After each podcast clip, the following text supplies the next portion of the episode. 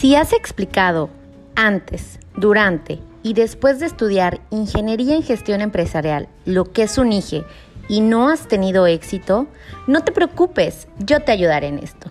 En este podcast de un IGE para no IGES, decodificaremos el ADN de un gestor empresarial en los tres ámbitos centrales, empresarial, educativo y personal, y explicaremos con datos lo que es y no es la gestión empresarial y la importancia de aplicar nuestra profesión para desarrollar soluciones ingenieriles a necesidades sociales, industriales y económicas. No te pierdas el primer podcast que combinará la destrucción creativa con buenas charlas. Yo soy Ige, disponible en Spotify a partir del 13 de enero.